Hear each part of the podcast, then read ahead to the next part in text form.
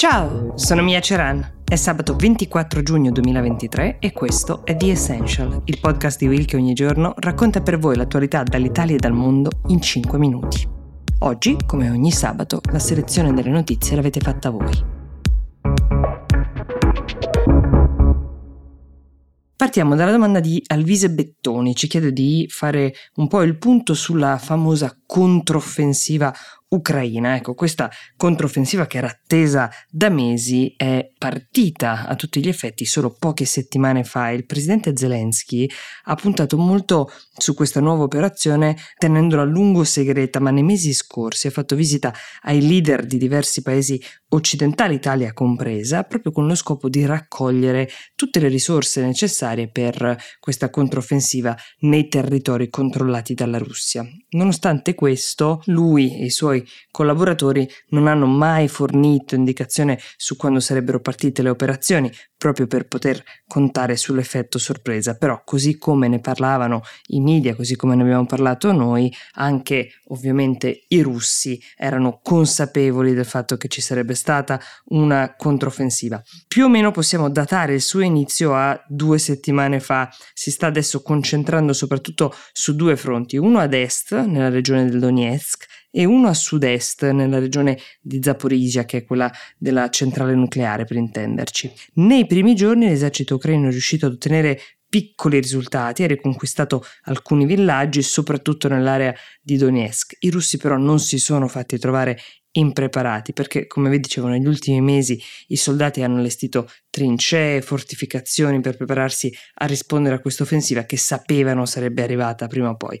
Non solo, sembra anche che la Russia fosse pronta a tutto per rendere la controffensiva più complicata e una delle sue mosse è stata l'esplosione, pare avvenuta a inizio giugno, della diga di Novakovka, ve ne abbiamo parlato, è una delle più importanti infrastrutture nel sud dell'Ucraina che offre energia elettrica e acqua alla popolazione e serve anche a raffreddare i reattori della centrale nucleare di cui vi parlavo. La fuoriuscita dell'acqua ha inondato le zone circostanti, comprese alcune cittadine controllate dai russi, creando una catastrofe umanitaria e ambientale che si è abbattuta sia sugli ucraini che sui russi. Entrambe le parti si sono accusate vicendevolmente, forse ricorderete di questa esplosione. Una recente inchiesta del New York Times sembrerebbe portare alle prove del fatto che sia stata la Russia a distruggere la diga, azione probabilmente mirata a rallentare la controffensiva ucraina.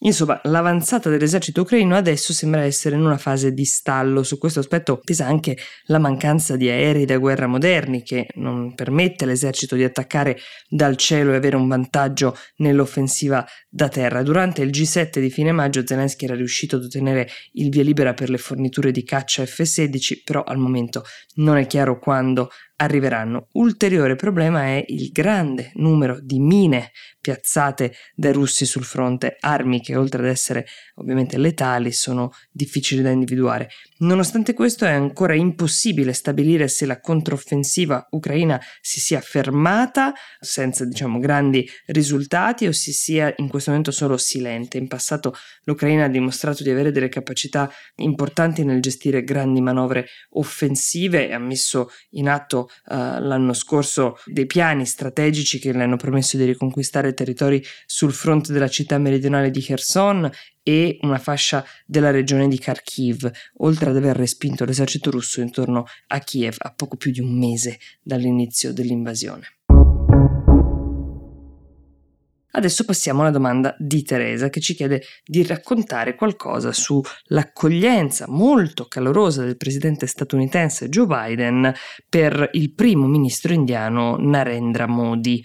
Quello tra Modi e Biden non era un semplice incontro diplomatico, era proprio una visita ufficiale del leader indiano negli Stati Uniti, invito diplomatico di altissimo livello che Biden aveva riservato finora soltanto al presidente francese Macron e al suo omologo sudcoreano Yoon Suk Yeol.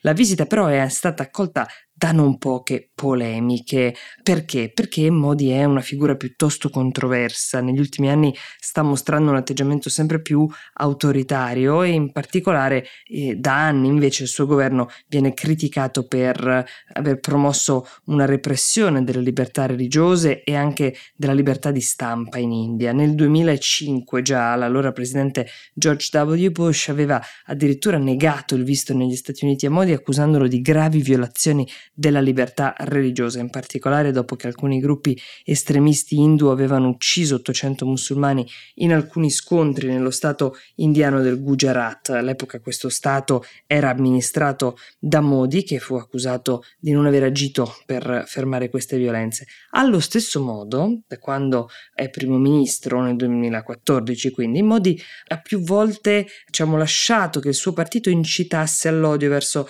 la minoranza musulmana in India. Nonostante questo Biden si mostra profondamente amichevole nei confronti di Modi e dell'India e i motivi sono principalmente due. Il primo è che l'India sta crescendo da anni ormai molto rapidamente e come ogni paese con una rapida espansione economica ha una classe media che guadagna potere d'acquisto e diventa quindi un'opportunità di espansione per il mercato statunitense.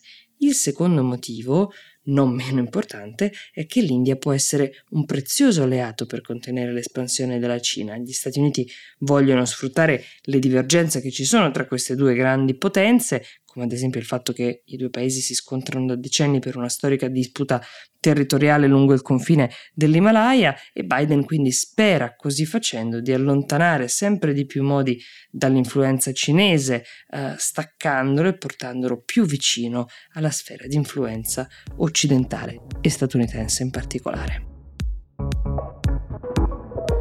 The Essential per oggi si ferma qui, io vi do appuntamento a lunedì e vi auguro un buon fine settimana.